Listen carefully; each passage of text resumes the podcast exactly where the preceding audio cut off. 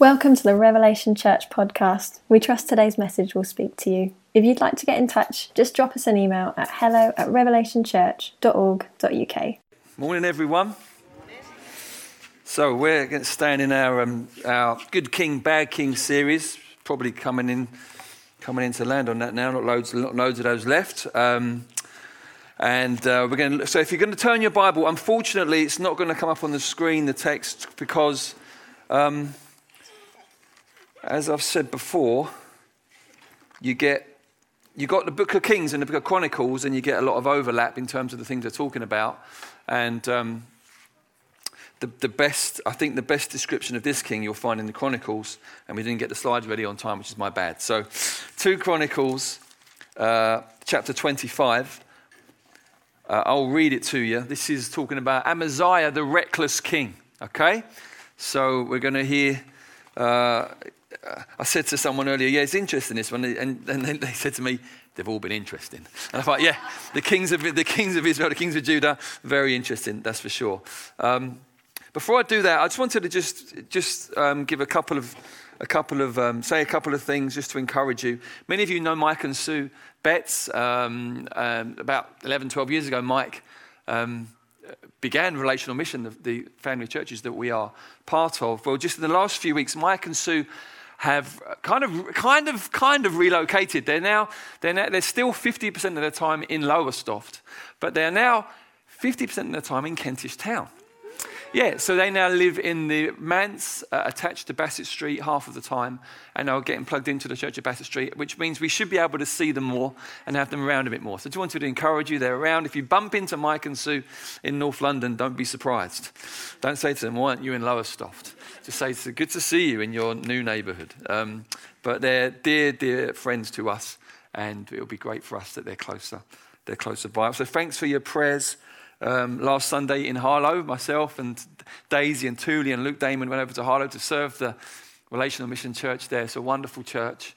Been through quite a tough uh, few years, but really coming out into a place of, of, brilliant strength. We're able to serve them, bless them, encourage them. We appreciate your prayers. Thank you so much for uh, praying for us. Felt God give me something for them about evangelism, not knowing that just in the last few weeks they'd started very intentionally doing much more evangelism. So they were really encouraged by that. They were able to pray for people for healing. And um, they just want, it's always good to be around a church that knows who they are, you know? That's just comfortable in their own kind of, in who God has made them to be. And they certainly were that. And it was, uh, we had lunch afterwards with um, some of the elders and they had a great time. So thank you for your prayers.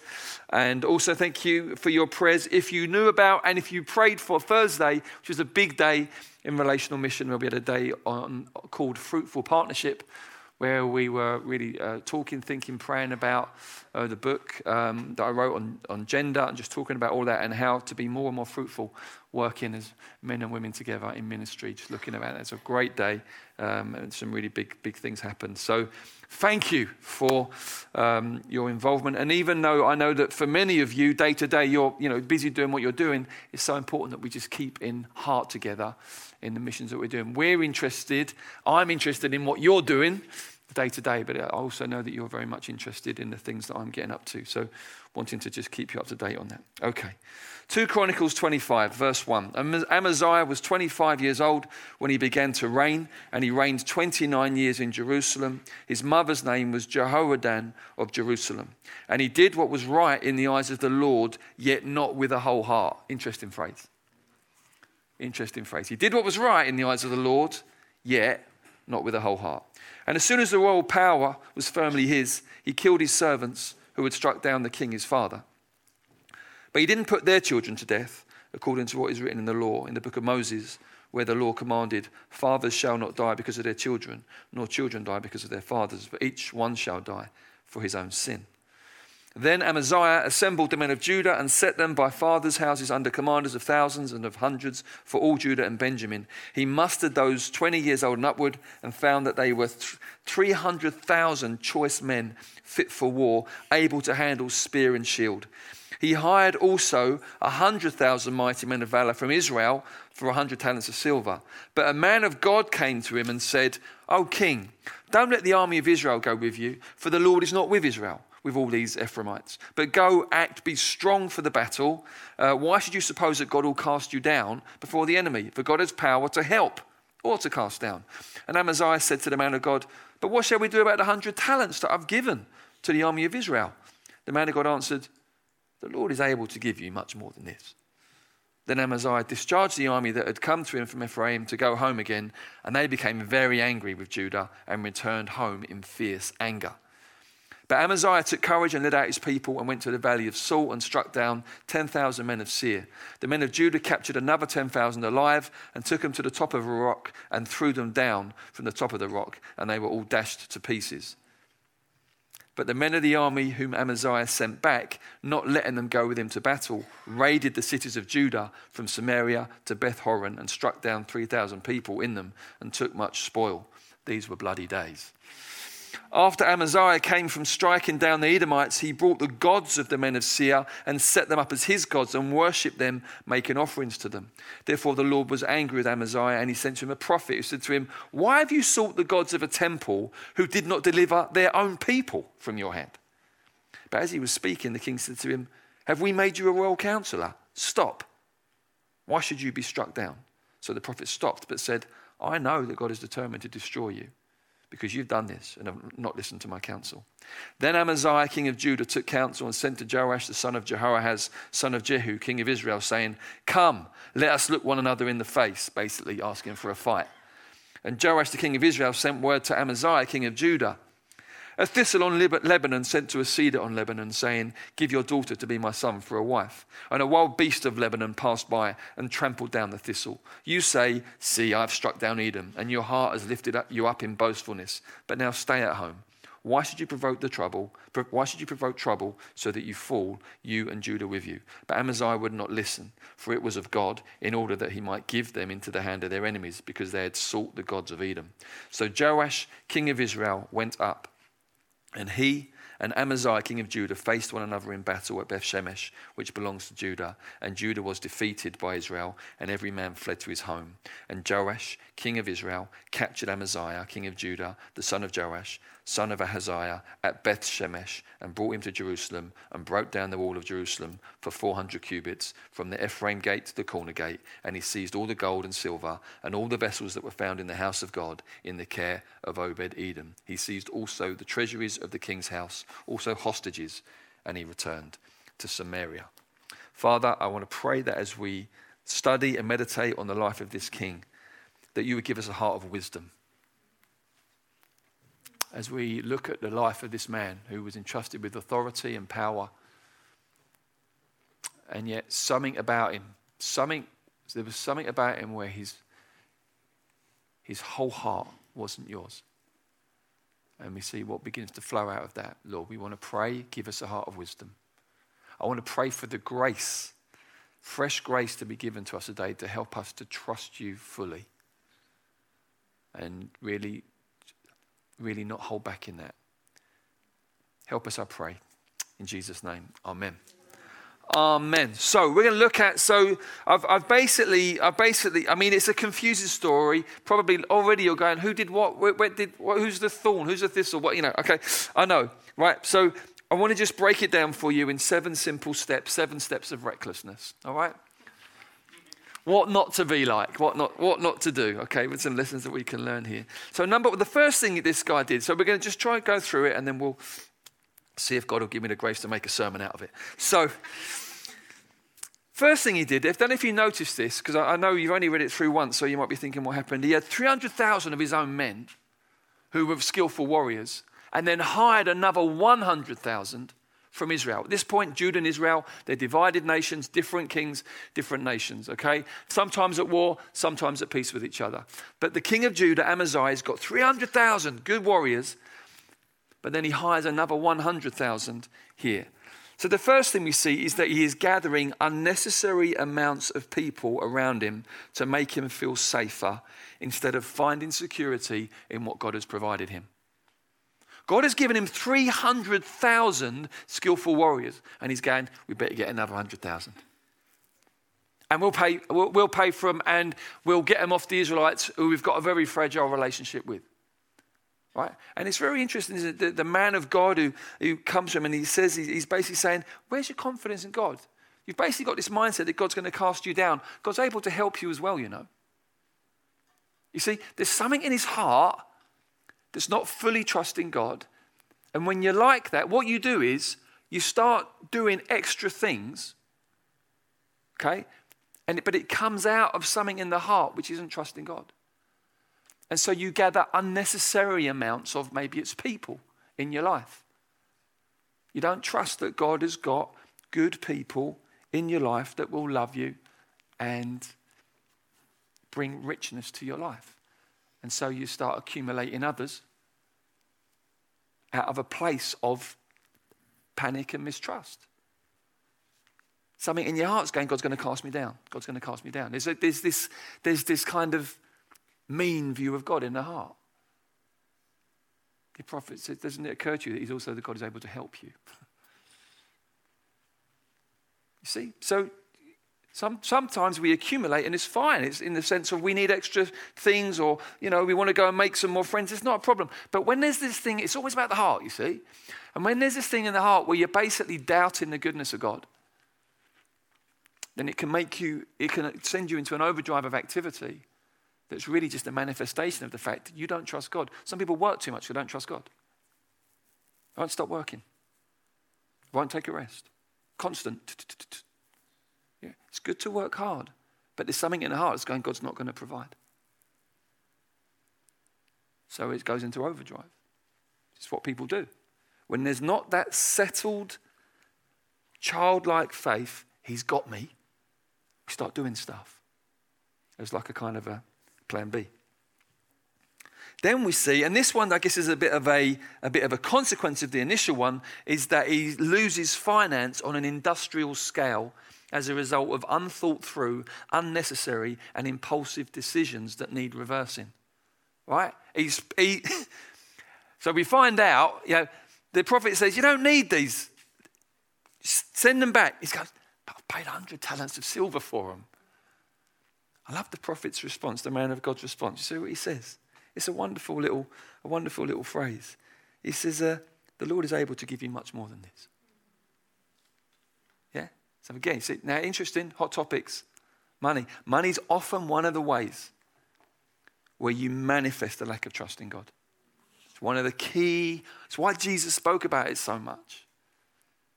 I think it, uh, if you do the maths, apparently statistically, it's up there, like top of the tree in terms of amount of content Jesus taught on. Because where your treasure is, there your heart is, right? So he's, in, he's invested industrial scale finance on an, on, a, on an impulse, on a foolish thing that comes out of a heart that's not trusting God. Happens all the time. People, people don't do money God's way. People invest in eternal things. First fruits, give it unto the Lord because it's all His anyway. Don't do it.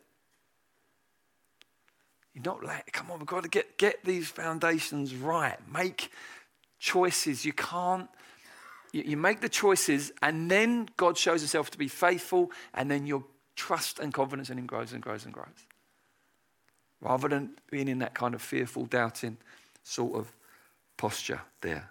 And, and I mean, you know, what, this is a very inconvenient thing. 100,000 guys, sorry, fellas, got it wrong. These, these guys have come to fight. They're geared up, their blood's up, they're ready for battle. Sorry, now you're going to have to go home. But their blood's up, right? And they're angry. So what do they do on the way home? Kill 3,000 people. I mean, it's brutal. It's brutal It's war. I mean, war is horrific. So he's, he's creating, this guy is creating a mess with little things in his heart leading to big choices because he's got, see, here's the thing, right? When you've got influence, authority, whatever, you make the, the, little thing in your heart that's unchecked, you make that decision, the more authority or influence or whatever you've got, the bigger the ramifications. Yeah? So this scale is industrial. But all of us have our little areas of impact. You've got this little thing in your heart, you're not trusting God. And so those who you live with, or those that you work with, or those that, That, they, they have the overspill of that. Yeah? So, third thing. This is crazy, right? So he goes and he war. He goes to war against Edom. Now, Edom is one of those nations in, sort of in the Bible. They're, they're, they're, like the bad guys, you know. And he goes and, and he has this amazing victory. And we won't, we won't focus on the brutal details of the warfare. But what he does is right now. What you got to realize in those days, everyone had their gods. And Israel and Judah were really unusual because their God was invisible, right? It wasn't a statue. Everyone had their gods and they would make them, and, and it would be gods of certainty. They'd have a god of this and a god of that. And, and the certain gods the Edomites had, and there would be statues, and they'd bring them along to battle, and as a result, they were going to do better. Anyway, they got defeated. And can you even get the logic here? So, so Amaziah's come in, in the name of the Lord and has had victory and then goes, oh, yeah, well, we'll have their gods as well. And we'll take them back and we'll worship them. You go, what on earth are you doing? What on it? Like literally, God has just given you the victory. Why? What is going on here? It's the same thing in the heart where he's going, yeah, but what if God doesn't? Yeah, but so what we'll do, we'll get these ones as well. And he's not stopping worshipping God, but we're going to add these ones in. Little plan B. It's the same manifestation. It creates reckless scenarios, but it's rooted in, as it always is, that heart that goes, Do you know what? I, I will lean on God, but just in case He's not reliable, we'll lean on that as well. That's called not leaning on God. that, that, like, that's how it works. And God sees it, and he, God, uh, you know, and God does acknowledge, he acknowledges that he, this guy did a lot of right things, and but also where does then where God looks at heart and goes, but you've got this, you're not dealing with this thing here, and look what it, look what it does. So the next thing is he attaches himself to new futile masters for who knows what reasons. I mean, it's crazy, just fear, unbelief, rooted in fear and unbelief. There's so many things we can attach to. We've got God, yeah, but we've also got this as well, and that's just in case, and that's just in case, and that's just in case. That's different from trusting in God and enjoying the blessings that He gives. See, it could look the same because you've got stuff in your life, but what's going on in the heart is really the issue, and that's what we're getting to today because um, that's the stuff that out of the overflow of the heart, you know, out, of the heart, the rivers of life flow, and the choices we make, and all of that, it comes out of that. So, Right? So he's set up these gods and he's worshipping them, and then another prophet comes along who begins to challenge him. Reckless step number four ignores the voice of God because it's corrective and calling him to repent. Okay? God will not say peace, peace when there is no peace. When you need to be straightened out, God, in His kindness and mercy, integrity, and genuine and deep love for you, will tell you what you need to hear. Will you listen? Will you listen? Or will you do that? He says, he says to the prophet, Who called you to be a royal counselor? Stop. She says, Stop. Tells the man to stop. But you know when someone tells you to stop and you want to get one last little thing out? The prophet goes, Okay, but God's going to kill you. it's like that. Like, you, you, need to know this. Like, this is not going to end well. This is really not going to end well. Yeah? But, but Amaziah doesn't want to hear. Doesn't want to hear. God, in His mercy, will bring really good people into our lives, whether that's friends, family, church family.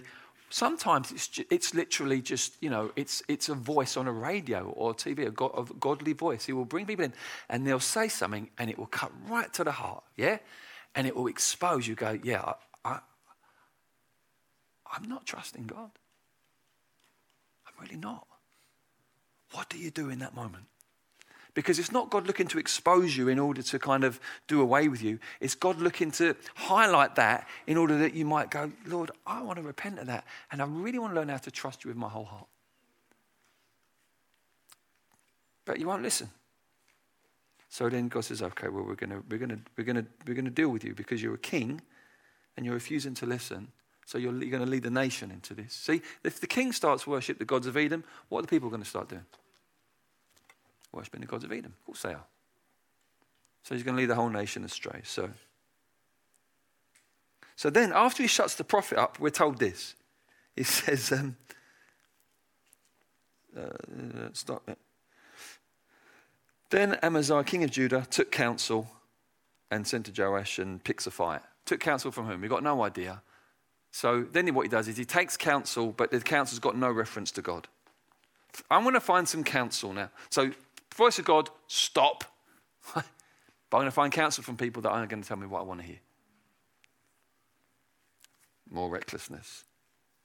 Number six, picks a fight for no reason other than pride, envy, competitiveness. I guess, you know, these Israelite soldiers that have gone back and killed 3,000, maybe he's thinking we're going to get revenge for that. But it wasn't the king's idea, it was just reckless soldiers. But whatever, he picks a fight with Israel. The king of Israel says, You're going to get destroyed, don't do it. Right? He gives him a chance, he says, to go into reverse. He says, Look, just don't do it. And he says, No, we're going to fight. I want to fight you. And as I was preparing this, you know, I did feel like we've got to really think very carefully about how we pick our fights. Let's think about Jesus for just a moment. You see, Jesus didn't pick a fight with the Romans. Could have done. In fact, one of his disciples was a zealot, and a zealot was basically like a kind of a Jewish freedom fighter. They wanted the Romans out. They expected Jesus as Messiah to come and be like a revolutionary and to deal with the oppressive force of the Romans. Doesn't at all. In fact, gives himself up to the Romans to be crucified by them. Really interesting that he didn't pick a fight there. You think he could have picked a fight with Judas? He knew Judas was going to betray him. Betrayed by a friend. You know, you thought you could have really got in on Judas big time.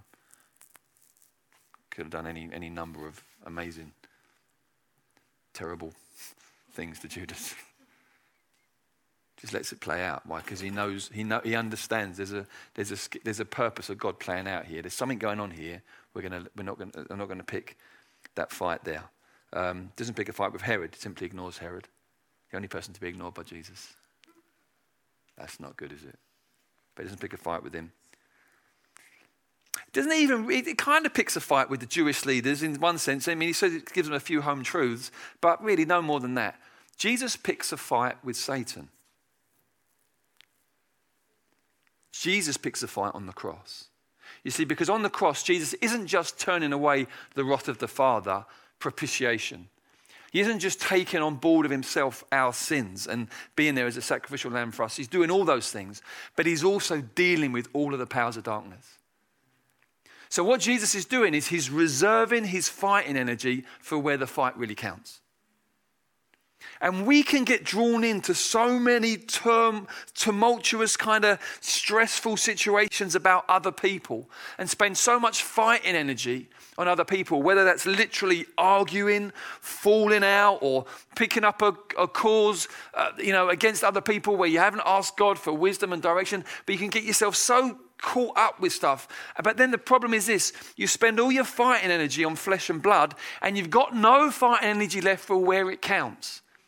You see, because Paul says, the Apostle Paul in Ephesians 6 says, our battle is not against flesh and blood, but it's against principalities and powers. It's against the spiritual forces of wickedness in the heavenly places. You need energy for that fight.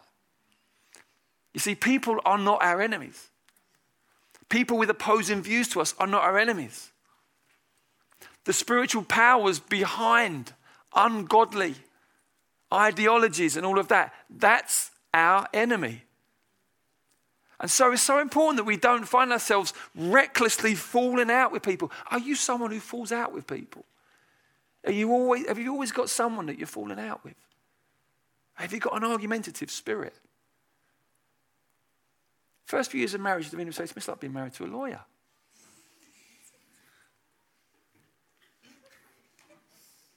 You're laughing because it's resonating. You think, yeah, I can see it. It's like being married to a lawyer. Everything's so. Really had to stop and think. Really had to listen. Go, yeah, I've.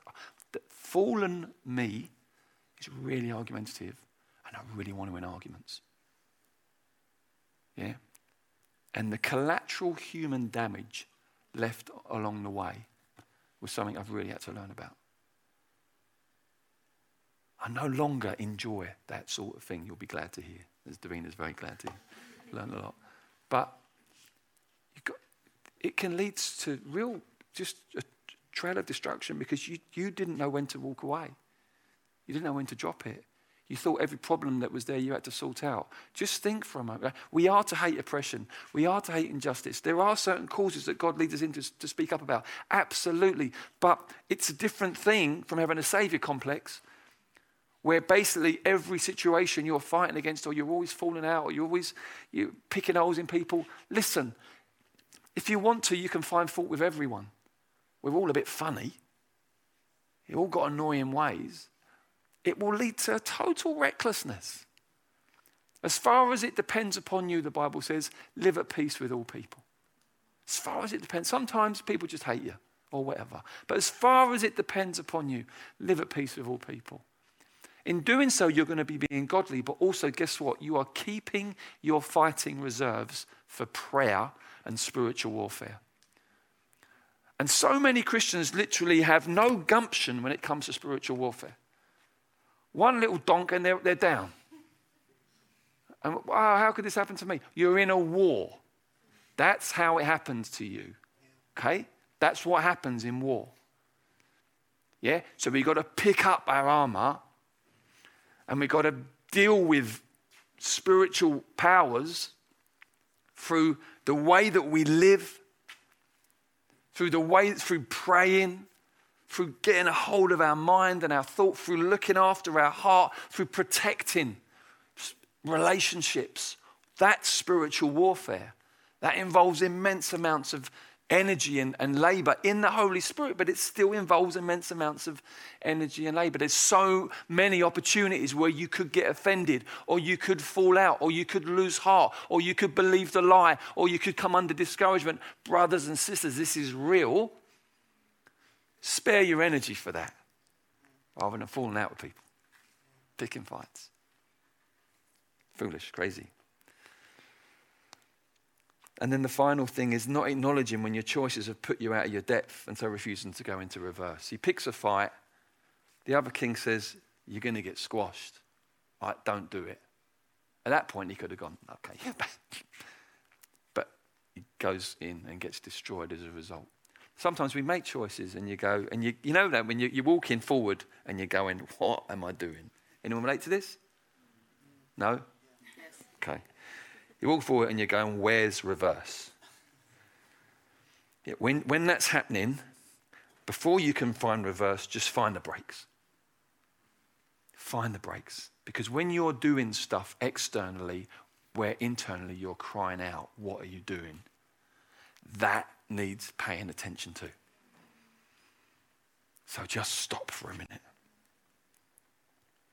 It might cost you some pride, it might cost you some kudos, it might cost you some money, it might cost you, right? But it's going to cost you better than carrying on. Stop, pray, seek counsel, and if as you've done that, you realize this is a bad move, go into reverse and clear up the mess. There will be mess, but it won't be as bad as that mess. You keep going. It's so important that we understand this stuff. I want to just end by talking about a couple of things. Number one, you've got the voice of these, you've got the voice of these two prophets coming into his life, right? The prophet saying, You've got enough soldiers, trust God. The prophet saying, don't worry about money.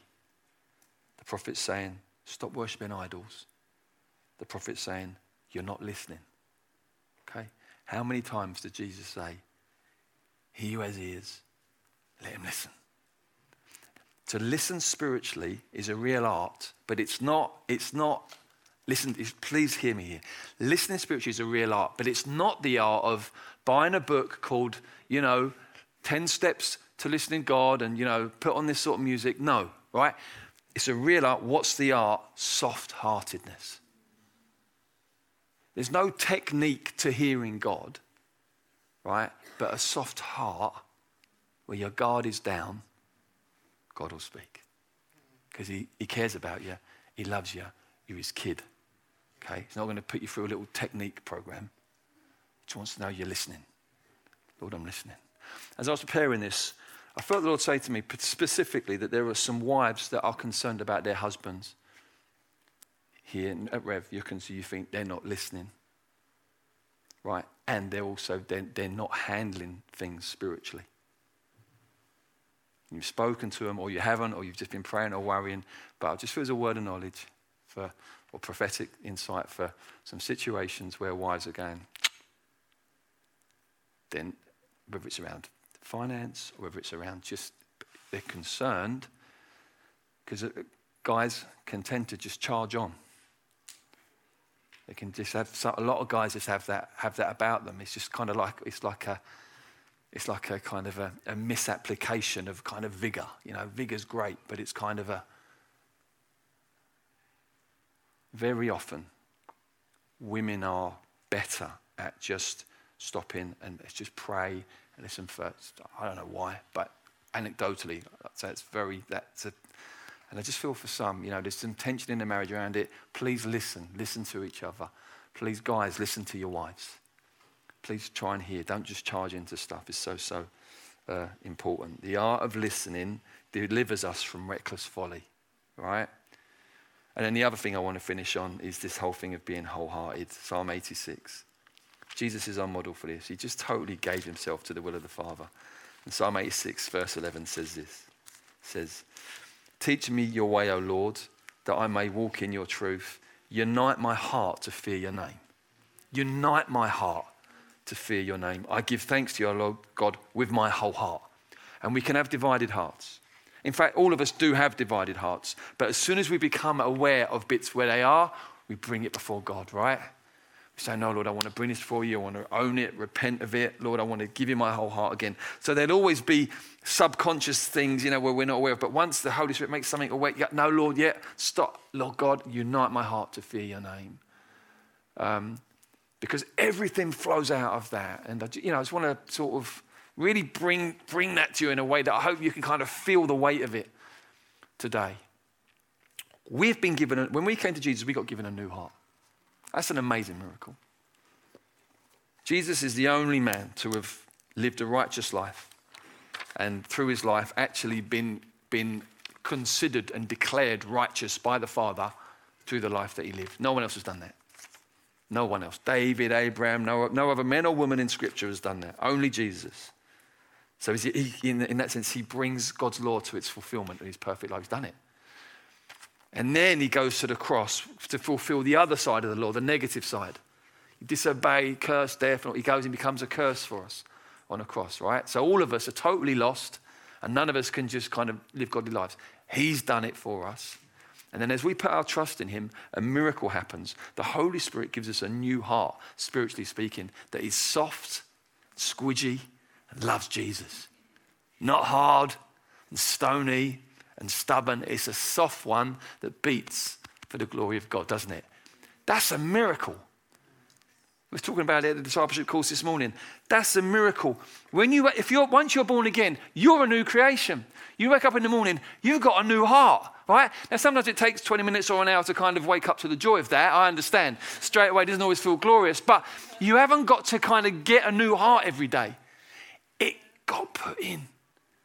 You're a new creation. You're getting younger and younger on the inside every day. How about that? How about that? So the closer I'm getting to 50, the more happy I am to that. Yeah? I'm getting older on the outside, but I'm getting younger on the inside. It's a beautiful, wonderful thing. It's a soft heart. That's the heart that needs nurture, protecting, keeping from hardness, bitterness, all of that. Keep it, now I'm going to keep it from that. I'm going to protect this work of grace I'm going to protect this work. Of grace. God's also, uh, by His power, Spirit, keeping me and guiding me. But I'm going to work with Him and we're going to keep this heart. It's going to become more and more childlike the older I get. It's going to become more and more innocent and more and more trusting the older I get. Okay? And more and more devoted to Jesus the older I get. Why? Because He's done, He's put it there by His grace and a miracle. And I, it, I, I, I want to I wanna respond to that with the, with the seriousness that it deserves. And then as I do that, I, it's a heart of wisdom. Hallelujah. Yeah, if any lacks wisdom, let him ask God. He gives generously without finding fault. So I'm not going to make stupid decisions. And when I do, as soon as I see it, I'm going to own it and repent. Right? So minimum recklessness and damage. Amen? Minimum. Minimum holding my head in my hand for decades. Why did I do that? No, minimum regret, resentment. And if you've got regrets in here today, we'll find cleansing today at the cross from Jesus. Find forgiveness. Or if it was your fault, if it wasn't your fault, we just find the cleansing from all from, from pain. Begin that journey of healing so you can begin to put steps in the direction where you're not, you're not, not regretful steps. Amen.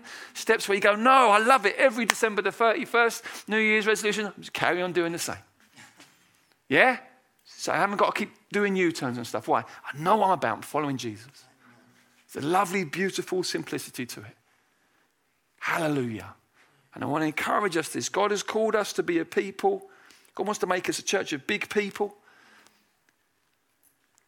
God wants to make us a church that's able to be a blessing to the wider body of Christ and resource that with things that flow out here, with the gifts that flow out here.